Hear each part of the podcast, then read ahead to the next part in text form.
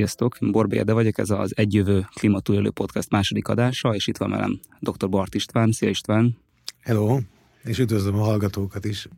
István, arról fogunk beszélni, hogy a Conference of the Parties ENSZ által szervezett klímakonferenciának milyen volt a hangulata, milyenek voltak az eredményei. Előtte mondanék még pár szót, hogy bemutassam Vánt.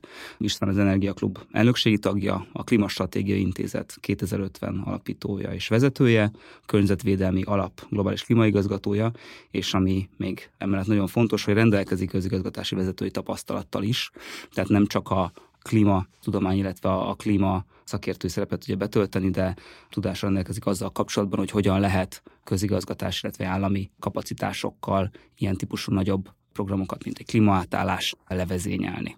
Úgyhogy ezért nagyon örülünk, és, és üdvözöljük Istvánt ebben a műsorban. Sőt, tehát úgy mondjam, hogy ez az én fő tudományom, tehát az államigazgatási része a klímának, tehát hogy én nem nem egy klímakutató vagyok, hanem az én munkám ott kezdődik, ahol a klímakutatók munkája véget ér. Tehát az, hogy jó, most már tudjuk, hogy van klímaváltozás, akkor hogyan érjük el azt, hogy megtegyük azt, amit emiatt meg kell tenni.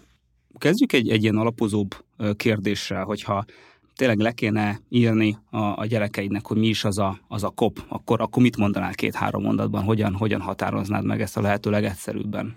Hát a, a klímacsúcs egy olyan éves találkozó, minden évben összejönnek a világ országai, és arról beszélnek, hogy hogyan lépjenek fel a klímaváltozás ellen. Tehát ugye hogyan csökkentsék a kibocsátásokat, ami ugye a klímaváltozás megelőzésének a fő, vagy mérséklésének a fő eszköze, illetve hogyan készüljenek fel azokra a hatásokra, amik ugye a már megvalósult klímaváltozás miatt elkerülhetetlenek és ebből kifolyólag ugye itt sok mindenről szó van, ugye a gazdaságok működéséről, tehát arról, hogy ki mennyi szén és olaj, szenet, olajat, gázt fog égetni a következőkben, és hogyan fogja ezt lecsökkenteni, meg arról is, hogy ugye hogyan finanszírozzuk azt a rengeteg alkalmazkodási beruházást, tehát ugye hogyan készülünk fel a tengerszint emelkedésre, a szárazságokra, a, a egyéb, az árvizekre, az egyéb klímával kapcsolatos problémákra, és ezzel párhuzamosan meg ugye, ami nagyon fontos most aktuálisan, hogy mit tegyünk azokkal a károkkal, amiket a klímaváltozás okoz. Tehát, hogy hogyan támogassuk azokat, akiknek mondjuk a megélhetésük tönkrement, például egy klímakat, klímával kapcsolatos katasztrófa miatt. Mindenről fogunk még később beszélni, erről a veszteség és, és káralapról, de előtte mondd el, hogy egyrészt hogy látod, hogy milyen eredményei voltak eddig az 1992-ben indított COP konferenciáknak, és ugye te most részt vettél Dubajban klímakonferencen. Hogy érezted magad, mik voltak a, a benyomásaid? Hát én azt gondolom, hogy, hogy ez a, a, a klímacsúcs, ugye nagyon sok olyan klímacsúcs van, ahol nem igazán történik semmi. Ez sajnos így van, tehát ahol az emberek, és egyébként érdekes, hogy akikkel beszéltem, ugye nem szakmabeliek, azok mindig azt feltételezik, hogy áj, úgyse történik semmi. Most ehhez képest ez a, a mostani klímacsúcs, ez, ez nem volt teljesen eredmény nélküli, tehát ez egy fontos dolog, az, hogy milyen eredmény, pontosan mennyit érnek ezek az eredmények, azt majd idővel fog kikristályosodni. De azt mondhatnám, hogy a, ha, ha az elmúlt 30 évet kéne nézni, ugye a vagy 29 évet, amióta uh-huh. ugye az ENSZ éghajlatváltozási keretegyezményét 92-ben írták alá, ami még csak arról szólt, hogy majd a világ államai nyomon fogják követni a kibocsátásaikat, uh-huh. és jelentik, és megállapodnak abban, hogy ezt valahogy csökkenteni kell. Ugye aztán megszületett 98-ban a Kyoto jegyző, egy jegyzőkönyv, amelyik már a fejlett országok számára számszerű kibocsátás csökkentési kötelezettségeket határozott meg, és akkor ebben a Kyoto világban éltünk ugye egészen nagyjából 2015-ig, mert a ugye addig kellett a, igen, ugye a kiotói céloknak 2015-ig kellett megvalósulnia, tehát az volt a... És megvalósultak? Nagy részt, igen. Tehát, hogy, hogy ugye, ugye a Kiotóval több probléma volt. Az egyik probléma az volt, hogy eleve csak a fejlett országokra vonatkozott, ami, hogy mondjam, 98 És az nem is írta alá, ha jól emlékszem. És az USA végül nem ratifikálta. Tehát Aha. ők ugye aláírták, de nem ratifikálták. Ami azt jelenti, hogy a jogrendjükben nem ültették. Pontosan, át. tehát tulajdonképpen igen. Tehát, hogy, hogy a, a, a kormányzat aláírta, de aztán a parlament nem tette rá a pecsétjét, és így tulajdonképpen uh-huh. olyan, mint hogyha nem is írták volna alá. Tehát, hogy, hogy azért igen. Tehát, hogy, hogy az Egyesült Államok nem vett ebben részt, és azt hiszem Kanada sem teljesítette, de sok ország teljesítette. Tehát a kiotói modell az ugye úgy nézett ki, mondom, hogy számszerű csökkentések voltak. Például Magyarországnak az volt a követel, az elvárás, hogy ők 90, 85 és 88 átlagához képest 6%-kal csökkentsék a uh-huh. széndiokszid kibocsátásaikat. Volt, akinek 4%, volt, akinek 5% volt, meg ilyesmi.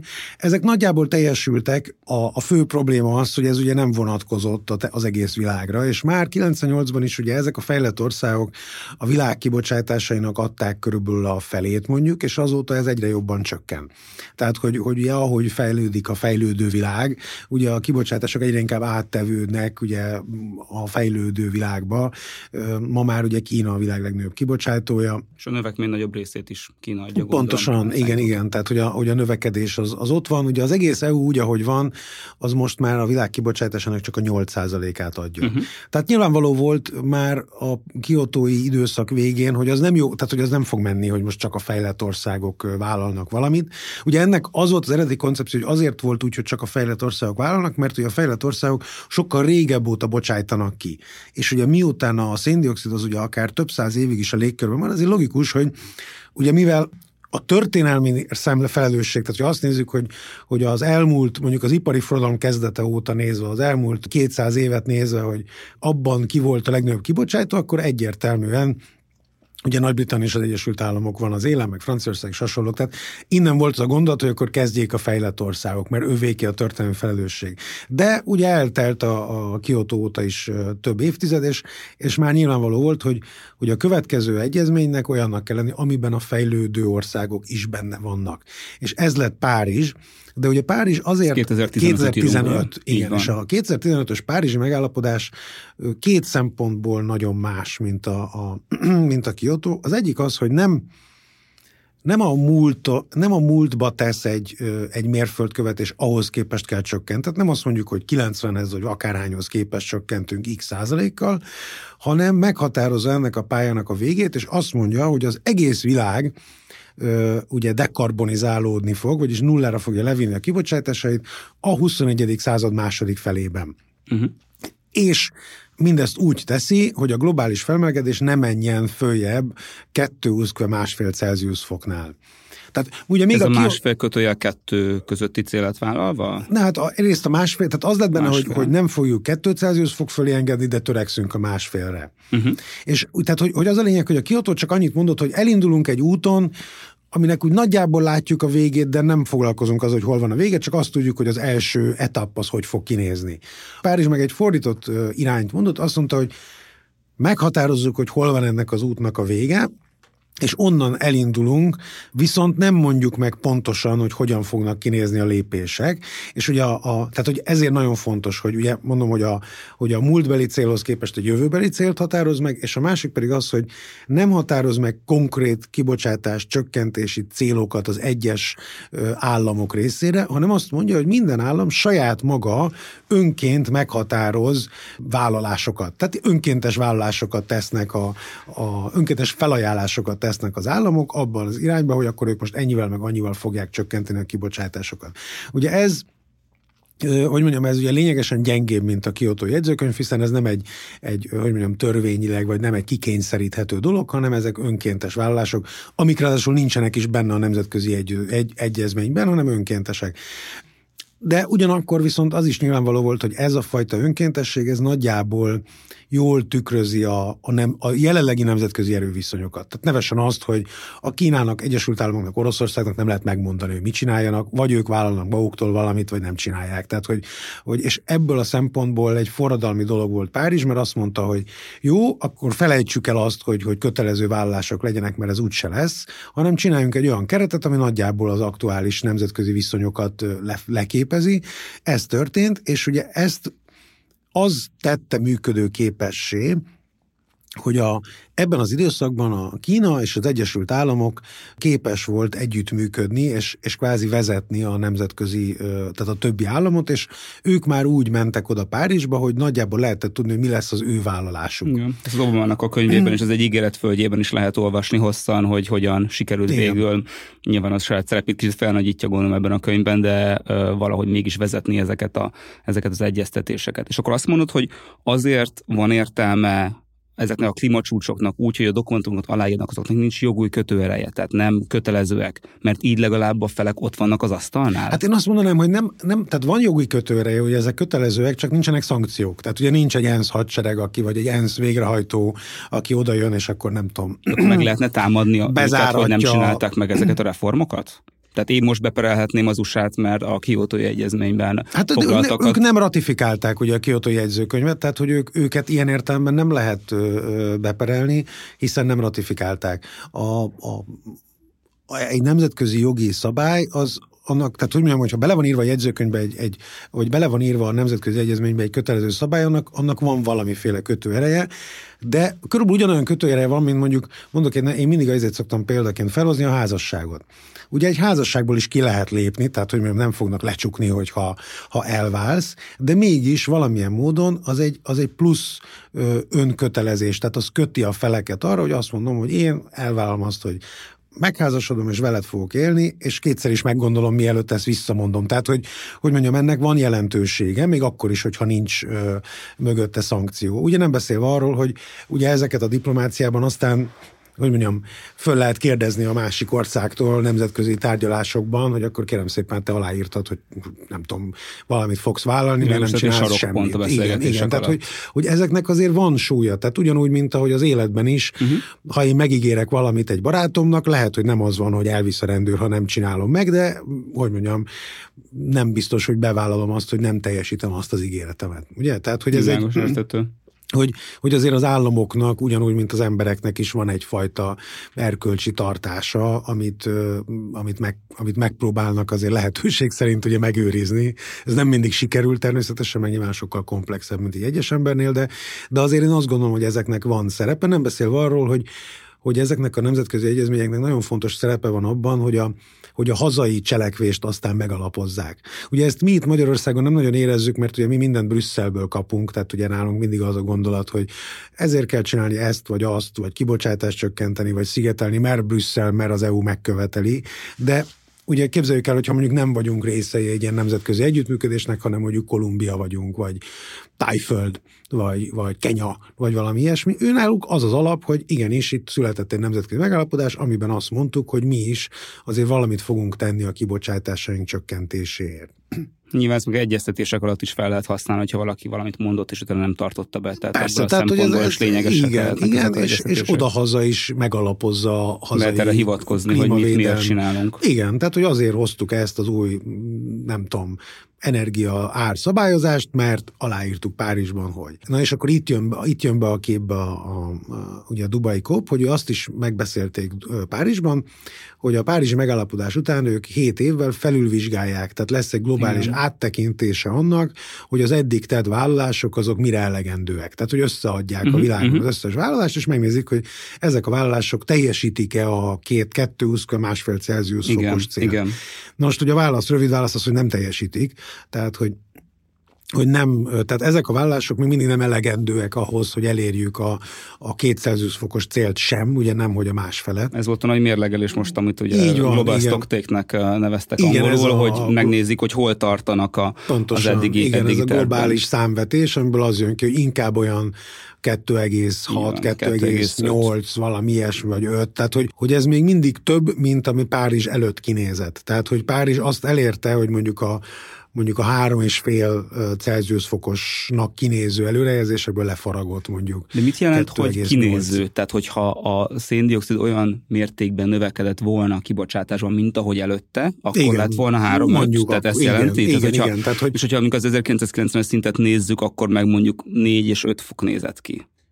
Igen, mondjuk. Tehát, hogy, uh-huh. hogy ugye 90-ben még, ugye 90-ben nem így gondolkoztunk, tehát 90-ben még csak azt tudtuk, hogy ugye nagyon fontos, hogy a klímaváltozásnál mivel ezek a, ahogy már említettem, hogy mivel ezek a gázok ugye évszázadokig a légkörben maradnak, ezért ugye minden év többlet kibocsát, minden év kibocsátás az ugye hozzáadódik a légköri koncentráció. Tehát ameddig van kibocsátás, addig nő a légköri koncentráció. Igen. Tehát ez ugyanolyan, mint amikor a, a fürdőszobában ugye nyitva felejtjük a csapot, és már úszik a, úszik a padló. Tehát ugye egy ilyen esetben az, hogy egy kicsit csökkentem a vizet, ami folyik a csapból, az ugye nem elég. Nem segít a fürdőszobán. Az nem segít a fürdőszobán, az segít, hogyha elzárom teljesen.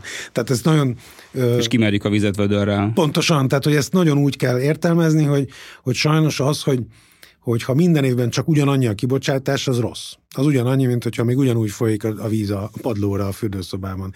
Tulajdonképpen ezek a vállalások arra voltak jók, hogy kicsit csökkentettük azt a várható kibocsátandó széndiokszid mennyiséget, ami ugye, ami korábban kinézett, tehát ezek előtt a vállalások előtt. Tehát még meredekebben emelkedett volna igen, tehát, a kibocsátási hogyha, pályánk, igen, hogyha ezeket pontosan. nem, nem Tehát, hogy most bele. is rossz tehát a helyzet. egy célt, ami nehezen elérhető, nem is tudjuk elérni, igen. de mivel törünk a felé a cél felé, ezért egy annál rosszabb célt elérünk, de nem a legrosszabbat, amit Igen, akkor értünk volna, hogyha nem sem semmit. Pontosan, tehát hogy a Párizs egy kicsit javította a helyzeten uh-huh. egyelőre, de ez a keret, ugye a párizsi keret, az tovább tudja javítani, hiszen ugye most volt ez a stocktake, és akkor ugye a, ennek a globális számvetés alapján most azt tudjuk mondani, hogy jó, akkor kedves államok, most a következő két évben tessék újabb vállalásokat tenni. Így van. Ez most rá fogunk erre térni, Igen. de szerintem előtt akkor hallgassunk meg egy, egy bejátszást azzal kapcsolatban, hogy, hogy mit is mondott Sultan Al-Jaber, a Dubai kopnak a vezetője, a mostani um, dubai megbeszélések lezárásakor. Over the last two weeks, we have worked very hard to secure a better future for our people and our planet. We should be proud of our historic achievement. We have given it a robust action plan to keep 1.5 within reach és itt ebben a bejátszásban azt hallhattuk, hogy a kopnak a vezetője, aki az emirátusok beli olajcégnek a vezetője, történelmi megállapodásnak tartotta ezt a dubai kopot és a végén aláírt dokumentumokat, ami a másfél fokos felmelegítést még mindig elérhetővé teszi, az állítása, hogy, hogy ezzel ez nem száll teljesen a levegőbe.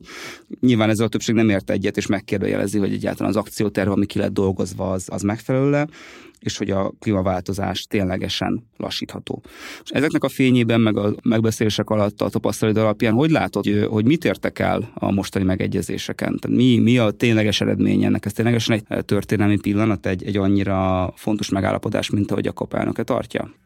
Az én két, ketté választanám ezt a kérdést, mert egyrészt van a klímacsúcsoknak ez a feladata, ugye, hogy csökkentsék a kibocsátásokat, mármint állami szinten legyen egy ilyen, egy ilyen hajtóerő, és hogy ezek a vállalások mindig jöjjenek, és egyre szigorúbbak legyenek. Ezt egy, egy barátom ahhoz hasonlította, hogy tulajdonképpen az, ami most történt, az egy az egy gólpassz volt, és ez most az a labda, ez itt egy pár évig itt szállni fog, és majd meglátjuk, hogy ez tényleg egy góllá változott. De még csak 2025-ig. Hát igen, tehát hogy, hogy, hogy, most, most van két év arra, hogy meglássuk, hogy tényleg egy történelmi változás volt ez, hogy, a, hogy azok az új vállalások, amik megszületnek, azok tényleg megváltoztatják lényegesen a, a kilátásokat. De szerintem ennél is fontosabb az, ugye, ami, ami a nagy szenzáció volt, Ugye kimondtuk, hogy el kell távolodni a fosszilis tüzelőanyagoktól, mégpedig ugye ebben az évtizedben. Az ebben az évtizedben is bekerült végül? Én úgy tudom, igen, igen. Hogy... De csak az energiarendszerekben végül, tehát mondjuk a közlekedésben, a mezőgazdaságban, azok nem, nem, nem lettek belefoglalva ebben. Én azt gondolom, hogy, hogy, hogy itt nagyon fontos az, hogy megtörtént egy ennek a fő üzenetnek a kihangosítása. Tehát uh-huh. az, hogy a világ 190 országa kimondta, hogy igen, el kell távolodni a fosszilis tüzelanyagoktól. Nyilván az, hogy ez hogyan lett kvalifikálva, meg, meg, meg pontosítva az egyezményben, az szerintem később nem lesz annyira fontos, mert ez, hogy mondjam, a kommunikáció majd le fog kopni, és akkor az lesz, hogy eltávolodunk a fosszilis tüzelanyagoktól, ugyanúgy, mint ahogy a Párizsból is arra emlékszünk, hogy másfél-két Celsius fok, ugye? Pontosan. Tehát, hogy, hogy ez egy nagyon fontos alapkő, vagy mérföldkő, amit, amit letettek. Fontos szerintem hozzátenni ehhez, ehhez azt, hogy ezt egy olyan kontextusban tették, amikor úgy néz ki, hogy ez már tulajdonképpen a gyakorlatban történik. Tehát ha megnézzük a, a nagy energetikai előrejelzéseket, például a Nemzetközi Energiaügynökséget, de ugyanezt az előrejelzést csinálja a British Petroleum is, akkor azt lehet látni, hogy ezek azt mondják, hogy a világ széndiokszid kibocsátása tetőzni fog, vagy idén, vagy jövőre. És attól fogva hogy mondjam, vagy stagnálni fog, vagy pedig elkezd csökkenni, de előbb-utóbb elkezd csökkenni. És ugye ez azért van, mert egy strukturális változás van, tehát nem az van, hogy romlik a gazdasági teljesítmény, és azért nem kell annyi olaj. Itt van egy strukturális változás. Ugye roham léptekkel terjednek a megújuló energiaforrások, egyre több napelem van, egyre több szélerőmű van. Ugye ma már nagyon jól látszik az, hogy ha ha megnézed azt, hogy összességében egy évben mennyi pénzt fektetnek energiába a világban, vagy mennyi, pénz, mennyi beru, energetikai beruházás történik, ennek a, beru, ennek a beruházás tömegnek már a fele megújulóba megy. Tehát, hogy minden dollárból a világban 50 centet megújulóra költenek, és csak a másik 50 cent megy. Nyilván több évtized kellett, hogy felépüljenek a fosszilis kapacitások, tehát több évtized kell ahhoz, hogy megújuló kapacitások felépüljenek. Pontosan, tehát egy nagy, így nagy van. kontextusában tekintve az arány kicsi, de azt mondod, hogy a változásnak a sebessége az nagyon nagy, illetve Így amit van, befektetünk, igen, a, igen, a a jó változás, irányba megy. és, és ugye ez, ez felerősödött Világos. az utóbbi években, ugye ezért is a másik mondás, amit ugye kimondtak a, a koppon, az az, hogy meg kell háromszorozni 2030-ig a világ megújuló energia kapacitását. És ugye most is rohamléptekkel fejlődik a, a, a megújuló energia kapacitás, tehát ez nem egy irreális cél, ezt erőltetni kell, meg ez meg kell oldani a finanszírozást, meg mindent, tehát hogy a meg háromszorozódás az egy ambiciózus, de nem lehetetlen cél. A másik ilyen folyamat, ami szintén a széndiokszid kibocsátások tetőzése mellé utal, az az elektromos autóknak a terjedése. Tehát az, hogy az már látszik, hogy azért itt egyre, ugye még kevés elektromos autó van, de az új autó eladásokban rohamléptekkel terjed az elektromos autóknak a száma. Tehát itt arra lehet számítani, hogy, hogy már tulajdonképpen elkezd csökkenni ö, belátható időn belül a globális széndiokszid kibocsátás. Most kérdés az, hogy ez a csökkenés tempója, ez elég gyors lesz-e ahhoz, hogy az emberi civilizációnak még egy értékelhető része megmeneküljön a... a tehát nyilván, hogyha még 80 évig tart, ameddig eljutunk a, a, a, a nulláig, akkor ugye az alatt még fel tud melegedni annyira a föld, hogy már nagyon kellemetlenül fogjuk érezni magunkat. Hogyha ez a lejtés, ez mondjuk ezt sikerül megvalósítani ugye egy ugye mondjuk egy 30-40 év alatt, akkor ugye van esélyünk arra, hogy ezt a két másfél, a két Celsius fokot megvalósítsuk. Plusz ugye ott van az, hogy nagyon, ugye sokan például Sultan al is nagyon nagy reményeket fűz a a széndiokszid kiszippantási technológiákhoz. Tehát az, Igen. hogy a már meglevő széndiokszidot kivegyük a légkörből. kivétel és most megkötés, ugye CCS-nek Igen, neveznek angol, az a igen. Carbon Capture and Storage. Igen. Ha jól értem, akkor a, a szénkapacitások esetében tettek be egy olyan szót, hogy a nem elnyelt szén termelő rendszerek ennek a terjedésére vezettek be korlátozást, ami nyilván azt jelenti, hogy ha elnyeled a Igen. széndiokszidot inkább, akkor az, az rendben lehet. Hát ha tudsz csinálni karbonmentes szenet. Pontosan, de hát ez mennyiben versenyképes? Ugye egyrészt Hát- hát, a, mind a CO2 kvóták, ahol van ilyen mondjuk az EU-ban, mind mondjuk ez a CCS, ez eléggé drága technológiának tűnik, és sokan azt mondják, hogy igazából ez egy elkerülő hadművelet, hogy hogyan tudnak egy olyan technológiát besúnytatni, ami igazából nem is feltétlenül a hogy a legjobb megoldást tudja elhozni, mint mondjuk a, a megújuló erőforrások, és csak eltolja időben a szénkapacitásoknak és a szénerőműveknek a működését. Tehát mondjuk Kínában is adnak engedélyeket új szénerőművekre. Ez nem egy elterülő hadművelet szerintem? Hát erről, nagy, erről óriás viták vannak. Ugye pontosan azért, mert a, ugye ahogy mondod, az elkerülés, tehát minden, minden ilyen mesterséges elkerülési technológia, tehát beleértve a, a Carbon Capture and Storage-ot, vagy a Director Capture, ezek nagyon drágák. Tehát Így több van. száz dollárba kerülnek per tonna széndiokszid, és az európaiak vagy a zöldek azok azt gondolják, hogy alapvetően ezeket a drága elkerülési technikákat nem arra kellene használni, hogy karbonmentes olajat, vagy pedig karbonmentes ö, szenet csináljunk, ö, hanem arra, hogy azokat a kibocsátásokat semlegesítsük vele, amiket, amiket nem tudunk elkerülni. Tehát például technológiai kibocsátásokat. Ugye technológiai kibocsátásnak tekintjük az olyan kibocsátást, ami nem nem fosszilis tüzelanyagok égetése során keletkezik, hanem valami egyéb kémiai folyamat során. Tehát nagyon egyszerű példa, például a, a cementgyártás. Ugye uh-huh. a mészkőből, amikor a mészkőből cementet csinálsz, akkor lesz széndiokszid, nem, a, nem attól, hogy fölmelegíted, meg nem attól, hogy megőrlöd energiával, hanem attól, hogy ugye reakcióba lépnek a, a, a, a, azok az alkotóelemek, amik a a cementet létrehozok, és közben széndiokszid keletkezik. Tehát nem tudsz széndiokszid nélkül cementet csinálni. Hát is olyan áron, ami most nem feltétlenül meg megengedhető. Hát, hogyha cement, hogyha mészkőből indulsz, akkor, és tehát, hogyha mészkőt használsz hozzá, akkor igen, tehát csak úgy tudod meg el azt a, azt a széndiokszidot csak úgy tudod kiküszöbölni, hogyha elnyeled, tehát, hogy egy carbon capture storage-ot csinálsz, és ehhez képest valóban ugye globális szempontból egy erőforrás pocsékolás lenne arra használni a carbon capture and storage-ot, hogy szenet működtess, hogy, hogy szenet dekarbonizáljunk vele, amikor a szenet sokkal egyszerűbb dekarbonizálni úgy, hogy bezárom a szénbányát, és helyette megújulót használok, vagy geotermikust, vagy bármi mást.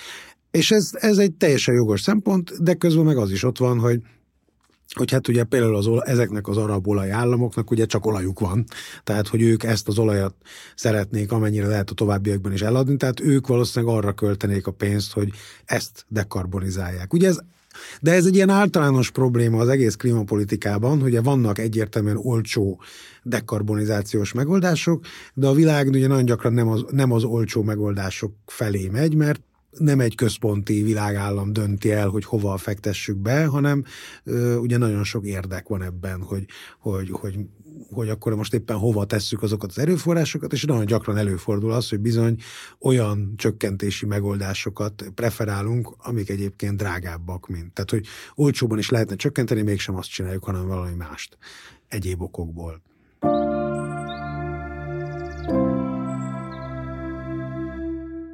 Szerintem nagyon sokan, akik hallgatják ezt a podcastot, az azon gondolkodnak, és azon, azon merengenek, hogy oké, okay, oké, okay, de hogy van erre elég időnk. Tehát szerintem nem kell Greta Thunbergnek lenni ahhoz, hogy valaki egy ilyen megbeszélést, egy ilyen egyeztetési láncot, vagy egy ilyen nagy eseményt, egy nagy konferenciának így a, a programját végignézve azt gondolja, hogy hát basszus igazából nem, nem akarom azt, hogy még két évet kelljen várni, hogy valaki belője azt a gólt. Igazából én azt szeretném, hogy már most legyenek olyan eredmények, amikkel biztosítani tudjuk a mi és a gyerekeinknek a, a jövőjét. A Nemzetközi Energiaügynökségnek tanulmányai szerint már most nem kéne új kapacitásokat adatokat átadni például, hogyha másfél fokot biztos, hogy tartani akarnánk. A kis szigetállamok szövetsége nagyon nyugtalanítónak tartja azt, hogy nem a kivezetés szó került be ebbe a szövegbe, hanem inkább az átállása, az elnavigálása a fosszilis üzemelőktől. Ugye ez a, a transition angol szó került be, Igen. és nem a phase out uh, angol szó. És azt mondják, hogy nem tudnak ezzel egy fenntartható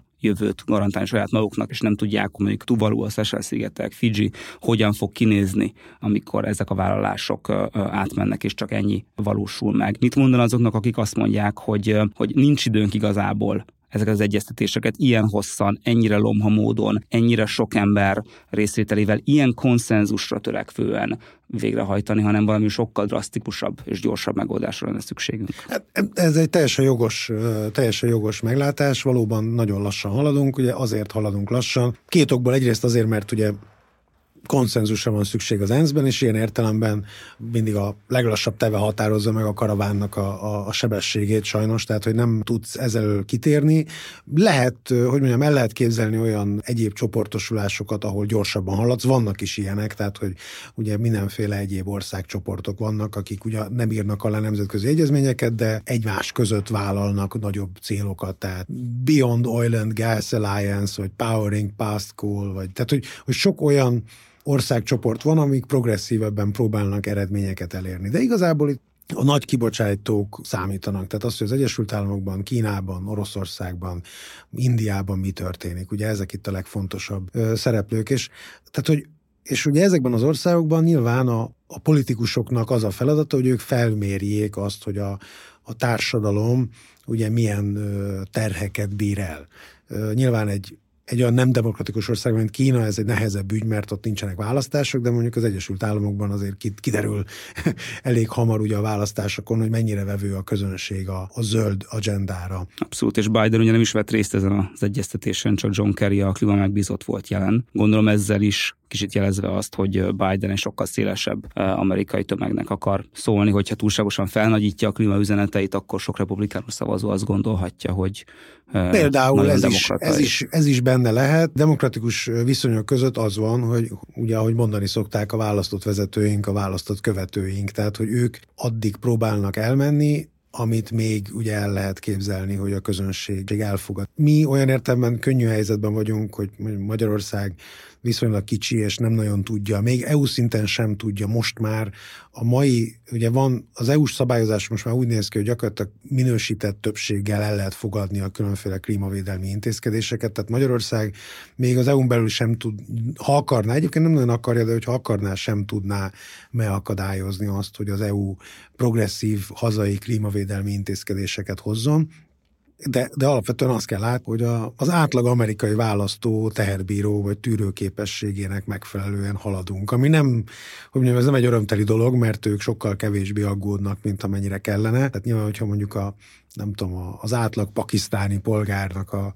Vagy egy bangladesi. Vagy egy bangladesi polgár aggodalom szintjével haladnánk, az, az, valószínűleg, az valószínűleg gyorsabb lenne. De hát ez, ilyen a, a demokrácia, tehát hogy nagyon nehéz gyorsabban műk, haladni, mint amit az emberek egyébként elfogadhatónak tartanak. Ez a klasszikus válaszod van, hogy mivel demokráciában élünk, ezért a döntéshozás és a azt követő akcióterv és megvalósítás az nem lehet olyan gyors nem lehet olyan gyors, szeretnék. mint hogyha mondjuk egy, igen, mint hogyha egy világ diktat, lenne egy globális diktatúra, ahol, ahol ugye van egy központi akarat, amelyik elhatározza, hogy már pedig most erre megyünk, és hogyha valakinek ez nem tetszik, akkor az uh, arra nem, arra fütyülünk. Tehát, hogy sajnos ez nem így van. Uh, ugye gondoljuk bele, hogy szeretjük ugye az olaj országokat hibáztatni, de valójában ugye ezt az olajat mi használjuk fel a világ többi része egyrészt, másrészt pedig Ugye az olaj sejkségekben ez lehet, hogy fényűzésre meg luxusra megy, de mondjuk Oroszországban vagy Venezuelában ebből az olajból tartják fönn azt a szociális rendszert, ami ugye sok embernek a megélhetését biztosítja. Abszolút. Nagyon sok olyan ország van, amikor a költségvetés elképesztően kitett az Igen. olajbevételekből, és ez lenne még egy kérdésem, hogy hogy látod, hogy mi értelme van annak, hogy az olajbevételek által annyira meghatározott költségvetési országokban van a kop, tehát Egyiptom, most az Emirátusok, Baku lesz a következő. Tehát miért nem tartjuk minden évben Kopenhágában? nem volt múltkor, is, múltkor is nagyon bejött Kopenhága. Igen, nem volt egy nagyon sikeres. Igen. És pláne akkor, amikor az ember olyanokat olvas, hogy, hogy az ENSZ részéről is vannak olyan vádak, hogy új olaj- és gázüzletek köttetnek ezen konferenciák alatt. Tehát kikerült egy Ednokos, az Emirátusok belülajtárság vezetőinek készült üzleti felkészítő anyag egy megbeszélésre, ahol Kína bevonásával akartak új cseppfolyósított földgáz egységeket létesíteni, vagy 13 más egyéb országgal akartak fosszilis projekteket mm. csinálni. És amikor az ember ezeket hallja, akkor felmerül benne a kérdés, hogy azáltal, hogy egy COP konferencia egy ilyen országban van, ténylegesen tudja szolgálni a célokat. Vagy egy másik oldalról közelítsük meg például Sultan Jabárnak a szerepe, hogy nem lehet-e konkrétan összeférhetetlenség. Hogy muszáj volt az adnok vezérigazgatóját hát pontosan, aki biztos van más ember is. is. Igen, igen. Valószínűleg tényleg fontos ember az országban, tehát ebből a szempontból racionális volt egy döntés, igen. de hát az összeférhetetlenség pont arról szól, hogy két szerepében szerepkonfliktus lép fel, hogy a COP vezetőjeként minél ambiciózusabb klímacélokat akarna átvinni, az adnok vezetőjeként meg lehet, hogy minél nagyobb olaj- és gázüzleteket akarna hát, megcsinálni. Én azt gondolom, hogy, hogy, hogy nagyon fontos az, hogy ezek az emberek be legyenek vonva. Tehát, hogy 20 évig az ment, hogy a szaudiak meg a többi olaj és lényegileg szabotálták a klíma folyamatot, és ott nehezítették meg az előrelépést, ahol lehetett elnökség az nagyon fontos, ez nem csak azt jelenti, hogy ott ül és nem tudom, odadja a szót egyszer Kamerunnak, egyszer pedig Brazíliának, hanem hogy az elnökség feladata az az, hogy a háttérben szervezi a megállapodásnak a létrejöttét. És nem csak akkor abban a két hétben, hanem tulajdonképpen már a megelőző egy évben is azzal foglalkozik a, a, az elnökség, hogy komoly diplomáciai erőfeszítéseket ö, ö, tesz arra, hogy szülessen egy megállapodás. Tehát a két hét, kvázi a crescendója ennek a folyamat folyamatnak, ami egy, ami egy fél éven át zajlik, és nagyon sokat számít az, hogy az elnök egy olyan ország legyen, akinek megvan a diplomáciai kapacitása arra, hogy akkor neki egy komoly, fontos vezetője az el, előző évet, fél évet azzal töltse, hogy körbe-körbe jár a, a bolygón, és a legfontosabb vezetőkkel mind bilaterálisan tárgyal arról, hogy na most akkor én mit is szeretnék kihozni. És ugye, hogyha te leszel a, a COP elnöke, akkor ugye mint a COP elnöke, neked a legfontosabb célod az lesz, hogy egy olyan eredmény jöjjön ki, ami nem ciki. Tehát, hogy legyen valami értelmezhető eredmény. És ilyen értelemben az, hogy, hogy bevonódott az, egy, az emirátusok, és nem azon az oldalon, hogy na mi majd oda megyünk, és akkor ott majd furkáljuk ezt a dolgot, hanem olyan oldalon, hogy nekik is az lett az érdekük, hogy ebből legyen egy, egy, egy értékelhető valami, az szerintem egy jó dolog. Tehát az a tény, hogy Ezek az országok tulajdonképpen aktívan szerepet vállalnak, például az emirátusok aktívan szerepet vállal a klímaváltozással kapcsolatos diplomáciai folyamatokban, azt szerintem egy, inkább egy jó jel, mert mindenkit be kell vonni. Tehát azt nem lehet mondani, hogy jó, akkor a világnak egy részét azt kihagyjuk ebből a történetből. Egyrészt az ENSZ természetes logikája miatt, a mi gazdasági modellünk miatt sem. Tehát amiatt, hogy ezek az olaj államok által gyártott olajat azért ugye elhasználja a világ többi része. Az, hogy ők jelen vannak, szerintem az azt jelzi, hogy ők megértették, hogy ugye ebben azért üzleti lehetőségek is vannak, beruházási lehetőségek, tehát hogy ennek nem az a, ennek a játéknak a vége, hogy akkor ők ő nekik nem osztanak lapot, hanem hogyha ők részt akarnak venni benne, akkor, akkor kapnak lehetőségeket. És tehát, hogy szerintem ez, ez inkább egy jó dolog. Én ugye 20 éve foglalkozom klímapolitikával, és eleinte tényleg az ment, hogy a, a klímások klímáztak az egyik szobában, vagy az egyik épületben, megbeszélték, hogy hogyan kéne csökkenteni a kibocsátást, és a, egy másik épületben az energiás nagyfiúk ültek, akik meg elhatározták, hogy hol fognak új gázvezetéket építeni, meg erőművet, meg mennyi lesz az energiára, meg minden, és az a két Ez világ... évtizedeken keresztül. Igen, és az a két világ nem igazán találkozott, hanem mindig úgy volt, hogy, hogy akkor itt szólni kellett az energiásoknak, hogy ja, van egyébként ez is, és akkor ők vagy legyintettek, vagy, vagy így sóhajtoztak, hogy hát igen, tényleg ez is egy probléma, de azért a legfontosabb az, hogy legyen elég gáz. És ugye mostanra jutottunk el már világszerte is arra a szintre,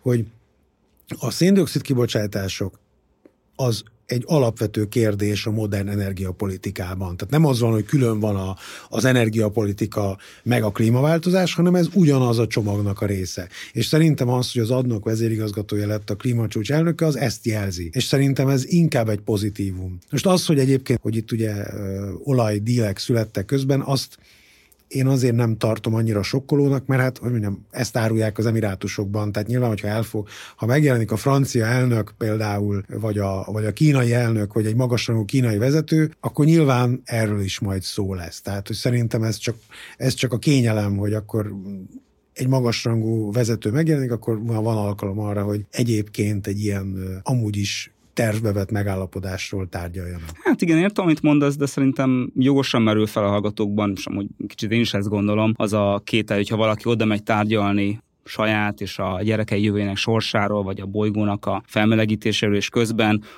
abba az irányba is tesz lépéseket, hogy ezt gátolja, és ezt ne segítse elő, akkor az egy kicsit ilyen hipokrita hozzáállásnak tűnik. Tehát, hogy most mondjak egy példát, a Mazdár nevű megújuló cégnek is voltak üzleti megbeszélései a kopon. Én azt gondolom, hogy mondjuk ezzel semmi baj nincsen, hogyha ilyen típusú üzleti uh, megbeszélések és egyeztetések vannak, hogy hogyan lehet több napelemet, vagy szélenergiát, vagy adott esetben hidrogént, vagy tárolókapacitásokat, áramtárolókapacitásokat felépíteni. Hogyha új gázvezetékekről van szó, akkor azért szerintem az felveti azt a problémát, hogy valaki igazából csak el akar játszani, hogy ő egy hatalmas nagykövete a, a klíma átmenetnek, de igazából azt, amikor tudja, és amikor üzleti érdeke úgy kívánja, akkor, akkor azt valamire gátolja.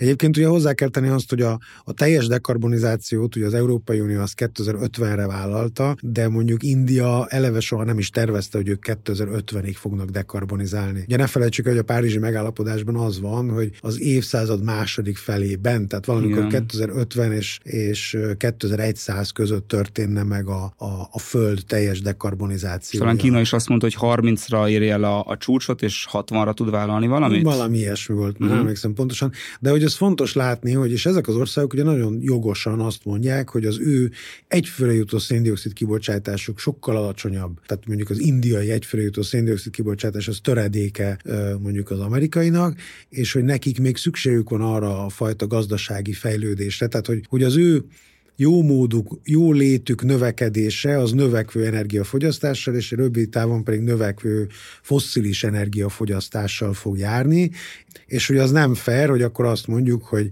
hogy jó, akkor most már ti se vegyetek több gázos erőművet, amikor ugye tényleg hogy mondjam, az amerikaiak, egy, egy amerikai ugye nagyságrendekkel több széndiokszidot bocsát ki, mint egy indiai, akkor most miért kelljen? Tehát ez ugyanolyan, mint hogyha azt mondanánk, hogy a kövér ember meg a sovány ember egyszerre kezdjen el fogyókúrázni, és mindenkinek elveszünk, nem tudom, a a táplálékának a felét, tudod. Világos, értető. Tehát, hogy ez nem, ez nem egy, nem egy Van egy nagyon... történelmi igazságossági kérdés is ebben az de egészben. nem csak történelmi, hanem ugye, hanem elfogadhatósági, finanszírozhatósági kérdés, gazdaság, tehát hogy mondjam, Indiába is szeretnének jobban a politikai élni az abból a emberek. szempontból, hogyha egy középosztály ki tud termelni nagy ország, akkor valószínűleg annak politikai rendszerének is, is jobb lesz, Így van, rájuk így szavazni. van. Pontosan. Világos, tehát, világos. Hogy, hogy ez egy nagyon komplex kérdés. Ami segít itt, és ez nagyon fontos szerintem, ami az egész mögött van, hogy, hogy a megújuló energiaforrások, tehát a nap és a szél, azok ma már olcsóbbak per megawattóra, mint mondjuk a földgáz. Tehát, hogyha én a lehető legtöbb energiatermelő kapacitást akarom kihozni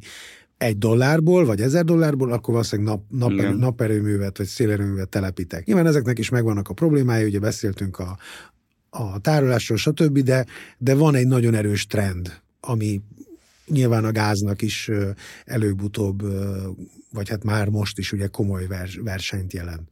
mint egy a energiarendszerekkel és az alternatív technológiákkal fogunk foglalkozni egy későbbi adásban. Most azt javaslom, hogy térjünk rá még egy pár percben az utolsó kérdésre amivel készültünk, ami igazából az, hogy hogy mennyire tartott szavahihetőnek a, a szennyező országoknak a szolidaritását itt a klímaváltozás megállításában. És itt most pontosan arra szeretnék rákérdezni, hogy ez a korábban emlegetett veszteség és káralap, aminek az elindításáról eh, hoztak most egy döntést, és 400 millió dollárt bele is tettek ebbe, ez, ez mennyire komoly uh, dolog? A 90-es évek óta tárgyalnak erről, most egy eléggé jelentéktelen uh, 400 millió dollár került egyelőre bele ebbe. Hogyan látod, hogy mennyiben lehet egy ilyen veszteség és káralapot felállítani, ami ugye a fejlődő országok, amik a klímaváltozás hatásának nagyon ki vannak téve, azoknak a, a, az átmenetére szolgál, és a fejlett országok ö, tesznek bele pénzt.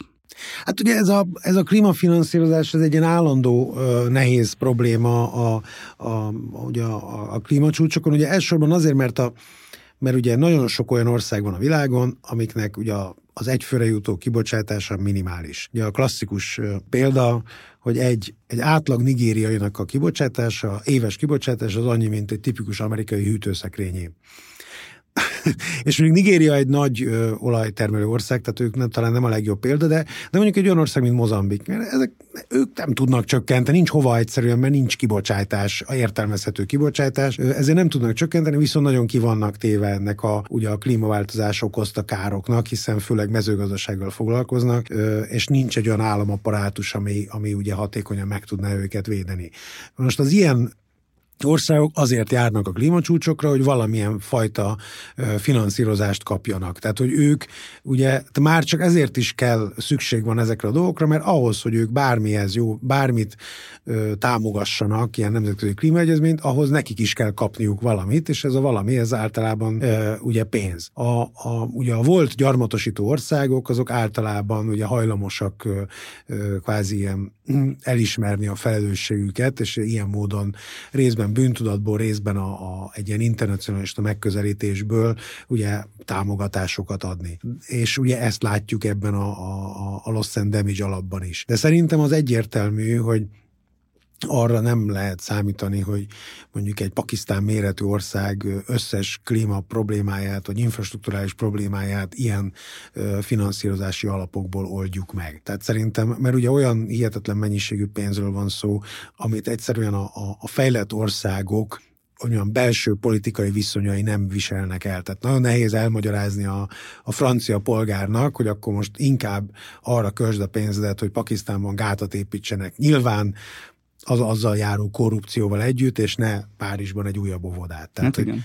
És erre voltak is számítások, hogy több ilyen klímapénzügyi szakértői csoport készített felmérést, és a végső szám, amit mondtak, a, nyilván ez egy elég elméleti tanulmány volt, de az az, hogy 2,4 billió, tehát 2400 milliárd dollárnyi éves kiadásra lenne szükség, hogy a nagyon kitett, de nem annyira szennyező fejlődő országokban lehessen valamit csinálni. Ugye a mostani 400 millióhoz képest, hogyha mondjuk azt nézzük, hogy mennyi tőke áramlik be a klímaprojektekre fejlett, szennyező országokból fejletlenebb, de a klímaváltozásnak kitett országokba, akkor egy 100 milliárd dollárnyi összeg lett kitűzve 2009-ben, ha jól tudom, hogy nem mindig van elérve az OECD-s számítások alapján, de hogy közelít már ahhoz összeghez, de hát ez még köszönő viszonyban sincs azzal, amennyit ténylegesen kéne egy, egy rendes átálláshoz. Akkor mi a szerepe végül is ennek a veszteséges káralapnak szerinted?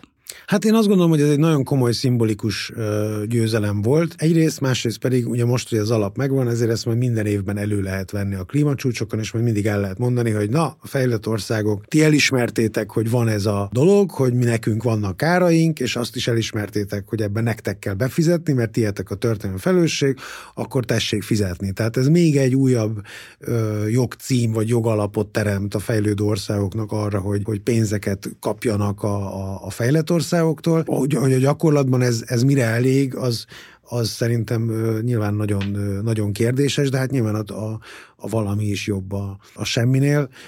De mondom, én azért nem, tehát hogy, hogy egyszerűen olyan nagy lett a fejlődő világ, hogy szerintem már úgy méreteikben is nagyon nehéz lenne azt. Tehát az nem reális, hogy itt Franciaország, Németország, meg nem tudom, Nagy-Britannia finanszírozza azt, hogy nem tudom, India hogyan lesz klíma reziliens, vagy hogyan lesz ellenálló a, a tornádóknak, vagy ilyesmi. Tehát, hogy, hogy ez egy ez egy, ez egy szimbolikus dolog mhm. szerintem. Mm-hmm. Világos, ez egy, ez egy eléggé kézzelfogható és, és érthető értelmezés, amit mondasz.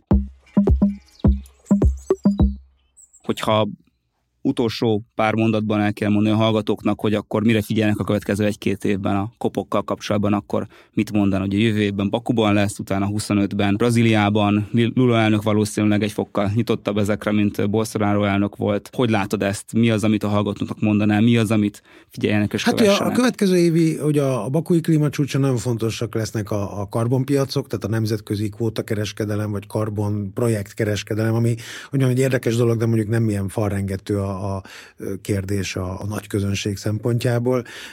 Aztán ugye Brazíliában kerül majd sor arra, hogy akkor megnézzük, hogy tényleg ezek az új vállalások, ezek, amiket ugye most Dubaj nyomán tettek, azok mit is érnek pontosan. Ugye azt hangzott el, hogy 2025-ig kell jelentősebb vállalásokat tenniük az emissziócsökkentésben az országoknak. Így van. Elhangzott egy ilyen hogy, mondás. Hogy, hogy addig meg kell, és akkor meg fogjuk látni majd ott Brazíliában. Hogy a gólpaszból lesz a gól. Igen, hogy, hogy sikerült a világ világ berúgni ezt a gólt. Én azt gondolom, hogy igen, tehát a, a klímacsúcsok nagyon jók arra, hogy mindig fókuszálják a figyelmet hazai szinten is, tehát tulajdonképpen az embereknek egy jó alkalmat ad arra, hogy beszéljünk róla, de közben mindig egy kicsit problémásnak látom azt, hogy ugye folyton a nemzetközi folyamatokról beszélünk, és sokkal kevesebbet beszélünk arról, hogy mi történik mondjuk az EU-ban, vagy mi történik akár a magyar politikában. Tehát, hogy most mondok egy falrengető dolgot, két, talán két héttel ezelőtt az EU elhatározta, hogy 2040-re minden épületben ebben is, amiben ülünk, meg abban is, amiben a kedves hallgató ül,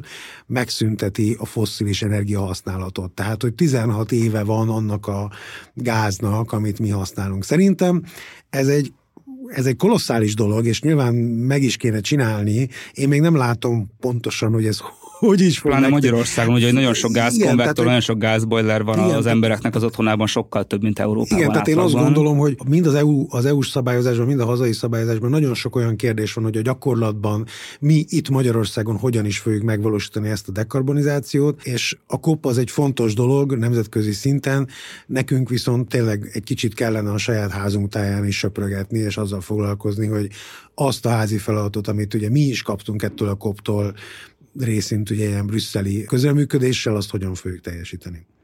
Bart István, nagyon szépen köszönöm, hogy eljöttél ebbe a, a műsorba. Itt az Egyjövő podcastban arról próbálunk beszélgetni, hogy hogyan lehet mindannyiunknak egy jövője, és hogyan tudjuk a, a klímaátmenetet mind geopolitikai, gazdasági és társadalmi szempontból megvilágítani. Köszönöm szépen, István, hogy itt voltál. Én köszönöm. És minden hallgatót arra szeretném búzítani, hogy kövesse a, a Partizán podcastjait a kedvenc podcast csatornáján. Hamarosan rendelkezünk egy új adással. Sziasztok! Thank you.